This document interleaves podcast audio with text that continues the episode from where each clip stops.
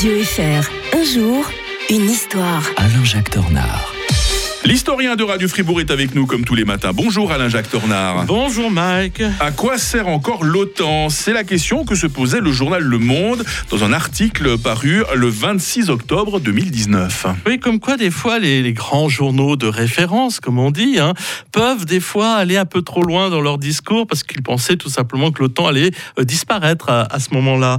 Euh, divisé, alors je cite, divisé et affaibli par le retrait américain de Syrie, l'Alliance Atlantique voit ses principes fondamentaux remis en cause, écrivent Nathalie Guibert et Jean-Pierre Strobans dans Le Monde ce 26 octobre 2019. Et on se souvient d'ailleurs de, euh, du président Macron euh, déclarant la mort clinique de l'OTAN euh, mmh. à peu près à, la même époque.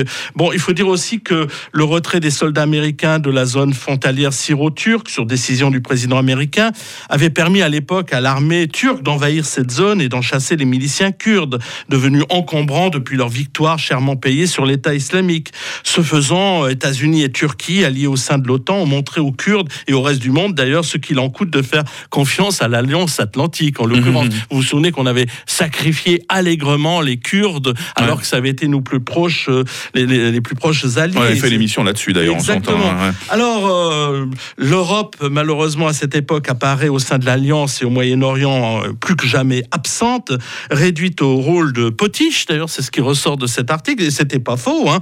La décision unilatérale de Donald Trump de retirer ses soldats témoigne une nouvelle fois, après la rupture des traités sur le climat, le nucléaire iranien, du mépris dans lequel l'Amérique tient ses alliés européens qui sont simplement des, des affidés, des, des, troupes supplétives, comme on dit. Mm. Et elle enfreint d'ailleurs ouvertement la règle qu'avait fixée le président Trump lui-même à propos des interventions coalisées. On entre ensemble, on sort ensemble. Mm-hmm. Euh, alors on, on, pourrait dire court toujours, tu m'intéresses là.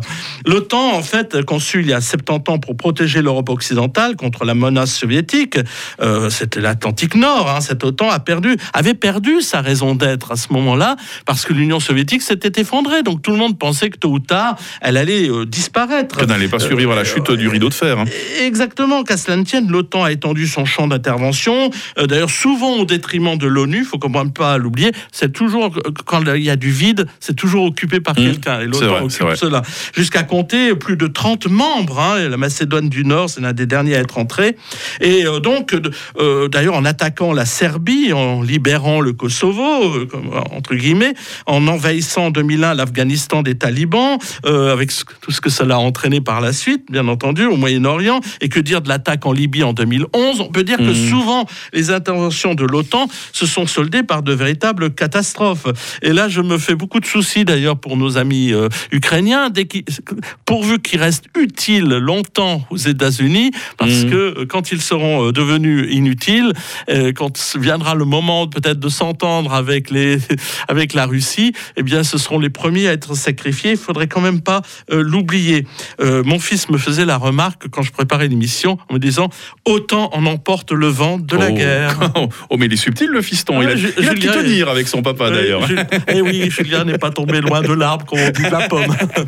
la débâcle de l'expédition d'Ernest Shackleton. Ce sera euh, demain dans cette euh, même euh, rubrique. On va revenir en 1915 avec l'historien de Radio Fribourg, Alain-Jacques Tornard. Excellente journée. Bonne journée à tous.